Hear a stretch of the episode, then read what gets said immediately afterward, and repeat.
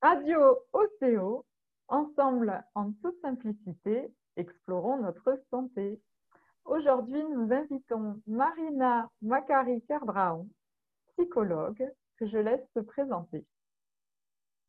Bonjour, donc je m'appelle Marina, je suis psychologue avec une orientation plutôt intégrative. Euh, pourquoi intégrative? Parce que j'utilise différents courants à la fois théoriques mais différentes pratiques aussi, puisque je peux très bien utiliser des courants tels que le cognitivo-comportemental, de la psychanalyse, de la systémie, de l'A C T, enfin bon, tout ce qui peut exister. Mais également, euh, je peux également associer de l'énergétique, de la méditation de pleine conscience, enfin voilà, tous les domaines qui peut en tous les cas euh, apporter, ou je sais qu'il peut apporter des réponses ou des compréhensions, des compréhensions aux patients. Alors, dans ma manière de travailler, euh, moi, ce qui est le plus important pour moi, c'est de rendre systématiquement acteur le patient. Donc, il est acteur de sa prise en charge. Je ne suis là que pour le guider dans sa démarche, qui est effectivement de se poser les bonnes questions pour arriver lui-même à trouver ses propres compréhensions. Alors, je peux des fois sortir un petit peu du cadre traditionnel, puisque bon, je suis une psychologue qui parle et qui, et qui a ce, ce, ce souci, ou en tous les cas cette, cette volonté d'amener le patient à chaque fois le plus loin possible dans ses réflexions, pour qu'il puisse lui-même aller chercher au plus profond de lui euh, ce, qui, euh, ce qui peut causer euh, différents blocages. Et donc retrouver sa dynamique euh, personnelle. Et retrouver effectivement sa dynamique personnelle. C'est-à-dire qu'en fait, le fait d'amener le patient systématiquement dans, dans ce questionnement l'oblige à faire des liens, mais des liens aussi bien avec euh, son histoire, qu'avec aussi des mots qui peuvent être physiques également. C'est-à-dire que voilà, pour le, pour le patient qui arrive avec euh, des migraines, un patient qui arrive avec des maux de, de ventre, des, un patient qui arrive avec des maux de dos. Alors effectivement, on a des super expressions euh, qui disent « j'en ai plein de dos » ou « j'ai quelque chose qui m'est resté sur l'estomac » ou euh, « ça me prend la tête ». Mais, euh, mais ça n'empêche pas que derrière, euh, on remonte le, la chaîne pour essayer de comprendre quand est-ce qu'effectivement ces premiers symptômes sont apparus, quel lien avec sa propre histoire, de manière à ce qu'il puisse effectivement faire le déroulé, et avec ce qu'il ressent là, il peut comprendre aussi que le symptôme physique est l'expression de quelque chose qui justement n'a pas été exprimé verbalement. Donc comment euh, faites-vous pour euh, rentrer dans le...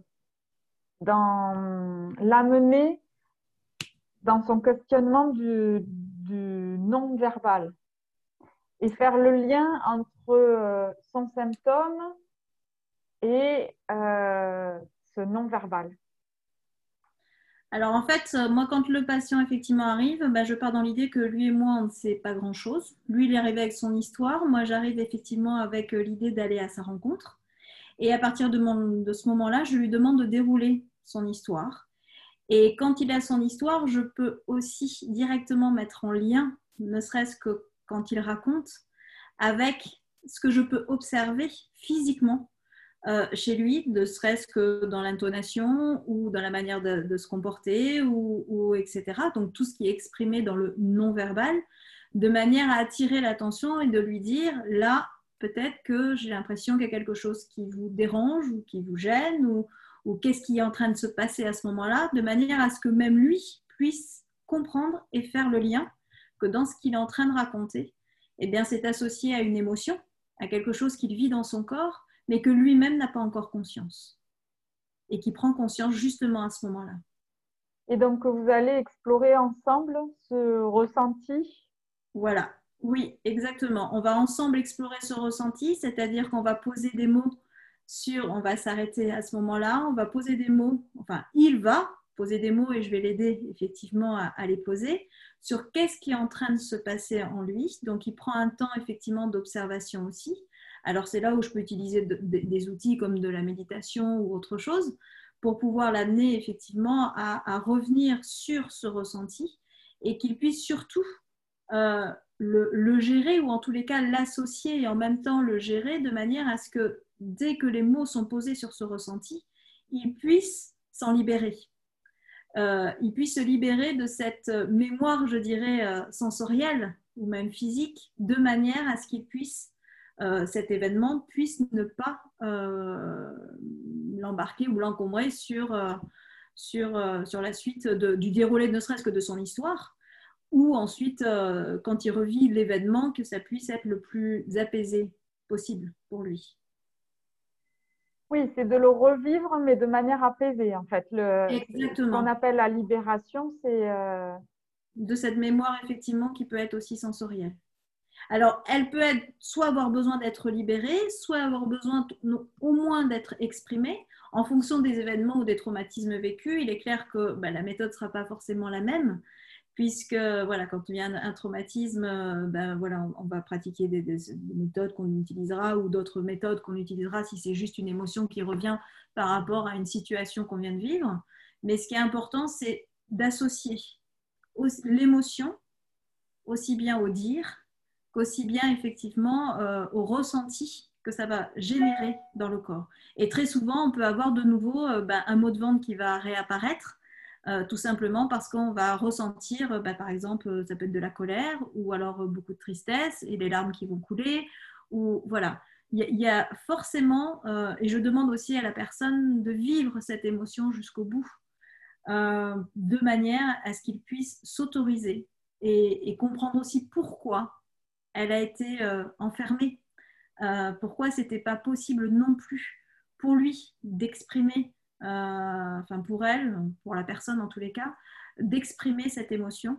Euh, et là, effectivement, on fait tout le lien euh, avec euh, pourquoi on s'occupe de ces émotions, euh, pourquoi on ne s'en occupe pas, pourquoi aujourd'hui c'est important de, de les utiliser. Et, et c'est un petit peu pour ça que j'ai choisi cette, euh, cette orientation euh, intégrative, parce que pour moi, la psychologie dite traditionnelle est beaucoup plus intellectualisée, et moi, il était important pour moi de faire le lien avec euh, le corps. Le corps. Et alors justement, ça peut correspondre à des techniques que nous, on peut employer en ostéopathie. Euh, et il m'est déjà arrivé de, de faire face à des patients hyperesthésiques, enfin, des gens qui, qui, des patients qui ont beaucoup de sensations, euh, beaucoup de vécu sensoriel, et comment on peut les aider au mieux dans cette approche-là? Alors, un vécu sensoriel... À, pardon, à, à faire les associations, parce que des fois, ça peut être complètement disparate, et comment les, les amener à se recentrer et, et finalement à, reven, à revenir vers... Euh, peut-être une chose, ou alors est-ce que c'est explorer tous ces ressentis euh, indépendamment les uns des autres? Alors, ça peut être indépendamment, mais il y a forcément à un moment donné eu un point de départ aussi. C'est-à-dire que quand on utilise, qu'on est vraiment énormément dans le sensoriel, on capte tout ce qui, euh, ce qui se passe autour de soi. Il y a des fois des choses qui nous appartiennent, des fois des choses qui ne nous appartiennent pas, dans le sens où euh, quand on est euh, euh, hyper sensible, Euh, c'est effectivement quelque chose qui peut être euh, intéressant, et moi je le valorise toujours beaucoup, parce que c'est ce qui va nous permettre de savoir si euh, dans un endroit euh, où l'on va, on peut se sentir bien ou pas bien, ou s'il y a quelqu'un avec qui euh, ça fonctionne, d'autres personnes ça ne fonctionne pas, et cetera. Mais très souvent, on l'utilise plutôt de manière négative, puisque aujourd'hui, exprimer ses émotions, ça veut dire euh, être... avoir une forme de vulnérabilité, et être vulnérable, c'est compliqué, donc mal perçu, et on veut tellement essayer de les cacher que les personnes hypersensibles, ben, du coup ne les gèrent pas ne gèrent pas cette hypersensibilité, donc cette partie émotionnelle, et, et les personnes qui déjà se coupaient de leurs émotions pour éviter de les exprimer vont renforcer aussi ça pour éviter de montrer une quelconque vulnérabilité. Donc si je résume, pour prévenir l'apparition de certains maux du corps, ce serait de, d'éduquer euh, nos patients, nos enfants, à exprimer euh, au mieux leur, euh, leurs émotions. Vous avez tout compris. C'est, l'émotion est en fait essentielle parce que c'est ce qui nous permet de nous sentir vivants. C'est elle qui va nous indiquer ce qui se passe à l'intérieur de nous, qui nous donne des messages pour savoir ce qui est bien ou pas pour nous. Est-ce qu'on répond à nos besoins? Est-ce qu'on répond à nos désirs? Est-ce qu'une situation nous convient ou ne nous convient pas? Elle nous donne toutes les réponses dans ce que l'on vit au quotidien. Et donc au final, ce n'est pas la vulnérabilité qui, qui en ressort, c'est de se sentir plus en confiance et donc plus fort. C'est exactement ça. C'est-à-dire qu'aujourd'hui, euh, utiliser, en tous les cas, écouter ces émotions, nous permet de vivre pleinement notre vie. Si on s'en coupe, c'est là où va générer plein de peurs. Parce qu'à partir du moment où on s'empêche de ressentir ce qui se passe dans notre corps, on ne peut pas avoir les réponses de ce qui répond clairement à nos besoins. Mais là, je crois qu'on va encore sur un autre terrain, parce que ça veut dire quoi, répondre à nos besoins? Répondre à nos besoins dans une, dans une société où euh, c'est, ça veut dire souvent être égoïste, alors qu'en fait, c'est s'occuper de soi. Et c'est parce qu'on va s'occuper de soi qu'on va être beaucoup plus disponible pour s'occuper des autres. Et c'est d'autant plus vrai pour des thérapeutes. C'est d'autant plus vrai pour des thérapeutes. Qui d'ailleurs, des fois, ne le mettent pas toujours en application. Mais en tous les cas, c'est effectivement important d'avoir conscience que c'est en s'occupant de soi, à partir du moment où on le fait avec cette volonté de le faire pour soi et pas à l'encontre de quelqu'un, on n'est absolument pas dans une situation d'égocentré ou d'égoïste. On le fait donc, parce que ça répond à un besoin. Finalement, ce n'est pas tant de faire des choses, de faire de prendre un temps euh, long pour soi, c'est comment on vit ce qu'on met en place. C'est exclusivement ça. Et c'est parce qu'on vit qu'on ressent des émotions. Si on fait quelque chose juste pour le faire, ben, on ne le vit pas. Si on ne le vit pas, on est incapable de savoir si ça répond à un besoin. Ou alors, on va se convaincre qu'on répond à un besoin parce que c'est bien de faire ça. C'est bien de prendre du temps pour soi. Mais ça veut dire quoi, prendre du temps pour soi? C'est pas forcément euh, consommer euh, des activités qui, qui sont non. de bien-être. C'est de savoir si, exactement. C'est de savoir si ces activités nous apportent des sensations ou en tous les cas répondent à des désirs profonds qui sont, quand je suis en train de les réaliser, je me sens bien. Mais je me sens bien pour moi et, je, et non pas je me sens bien pour répondre à une norme sociétale. Donc, on ramène toujours le patient à lui, à ne pas s'oublier, à savoir comment exister pour ce qu'il est et donc à se réaliser et à pouvoir créer la vie qu'il a envie d'avoir. Et de non plus la subir.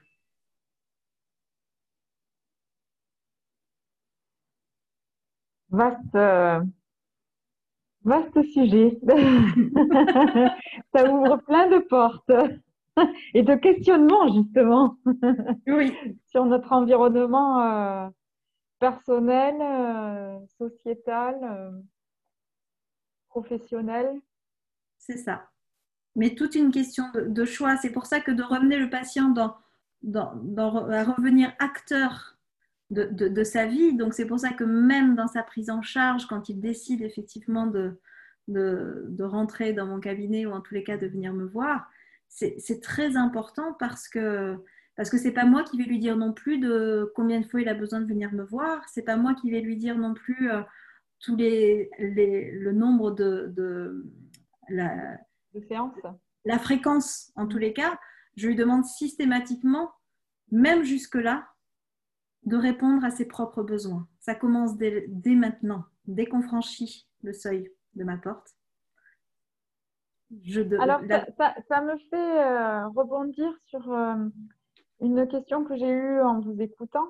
Euh, ça veut dire que si on écoute ses propres besoins, ses propres ressentis, on est capable d'entendre ceux des autres. Absolument. Donc ça, c'est aussi un autre travail, j'imagine. Oui. Alors, euh, à partir du moment où on est à notre écoute, on ne rentre plus dans le besoin et le désir de répondre aux besoins de l'autre. D'accord ? Mm-hmm. Donc, à partir du moment où on ne répond plus aux besoins de l'autre, on, re- on permet à l'autre de redevenir acteur aussi de sa vie. Je ne sais pas si je suis claire, mais à partir du moment où on est acteur de sa propre vie, qu'on a, on est au clair avec ses désirs et ses besoins, on n'a plus besoin que l'autre vienne compenser quelque chose. Il a, on n'a plus besoin que l'autre vienne nous rappeler qui on est. On n'a plus besoin effectivement que l'autre nous dise comment faire. Et donc, il y a, il y a une authenticité déjà dans le lien et dans la relation, parce qu'il y a un profond respect vis-à-vis de soi, donc forcément vis-à-vis de l'autre. Et dans la relation se crée effectivement, autour de cette authenticité, un vrai, une vraie connexion, en tous les cas un lien, et d'une sincérité, puisque l'autre peut être lui, puisque moi-même je suis moi. Donc, on ne rentre plus dans des liens de dépendance, de contre-dépendance. C'est exactement de, ça. De prise de, de pouvoir ou de, de... C'est ça. Ça, ça, ça c'est, ce n'est possible, en, les prises de pouvoir, voilà, que si effectivement la personne n'arrive pas à savoir qui elle est, ce dont elle a besoin, ce dont elle a envie pour elle-même et pas dans ce qu'il faudrait qu'elle ait pour correspondre à une norme. Alors, qu'est-ce qu'une norme ? C'est pour ça que je dis à une norme et je n'ai pas dit à la norme, parce que la norme, elle est propre à chacun. Il n'existe pas une norme. C'est pour ça que c'est tout le... la subtilité et l'importance aussi du mot singularité, parce que chacun décide, peut décider en tous les cas, de cette définition de la norme. La norme est celle qui nous correspond, celle dans laquelle je me retrouve. C'est celle qui, qui fait que je, je suis moi. Donc la singularité de tout un chacun. C'est ça. Et donc là, on arrive vers la tolérance de la différence, vers l'enrichissement de la différence. C'est vraiment l'enrichissement parce qu'on est, on s'apporte tous. À partir du moment où on est dans le respect de soi, ben, l'autre a tout à fait le même droit d'être et d'exister que moi. Il n'est pas obligé de me remplir, je ne suis pas obligée de le remplir de différentes manières que ce soit. Ni de confiance, ni, euh, ni de pouvoir, ni de je ne sais quoi, puisque moi je suis au clair. Donc si moi je suis au clair, je permets à l'autre de l'être aussi. Et l'autre ne peut que apporter, comme moi, des, des, des, des, des partages, en tous les cas des richesses, des, de, de la richesse dans, dans les différences, pour pouvoir construire euh, des tas de choses. Il n'y a pas plus porteur de, je dirais, d'idées, même novatrices, et cetera, que dans les échanges. C'est la richesse, c'est la, c'est la richesse de ce que chacun peut apporter qu'on peut construire des, des tas de choses. On n'a pas à tout savoir. Donc, ce, cela s'inscrit aussi Ça inscrit l'individu dans, dans une société, du coup. C'est ça. Dans un type de société. Voilà, mais en plus, c'est-à-dire que l'individu, s'il est complètement dans son être, il peut se mettre complètement au service du collectif. Qui place également l'humain au sein de, ce, de son fonctionnement. Exactement. C'est exactement ça. Et c'est valable dans, dans tout, en fait. C'est-à-dire que là, qu'on parle de l'environnement, et cetera, dans, dans, enfin, dans tous les domaines, à partir du moment où on replace l'être au centre, là, on peut tout à fait se mettre en lien, effectivement, euh, euh, et donner lieu à du collectif. Parce que le collectif, il n'y a plus d'appréhension, pas de peur. Euh, on peut accueillir les personnes telles qu'elles sont et grandir ensemble. Eh bien, merci Marina de faire grandir Ma Santé Active et tous ses auditeurs, Radio O C O. Et nous serons ravis de vous re-rencontrer une prochaine fois. Merci beaucoup, Lucie, de m'avoir invitée. Au revoir. Au revoir.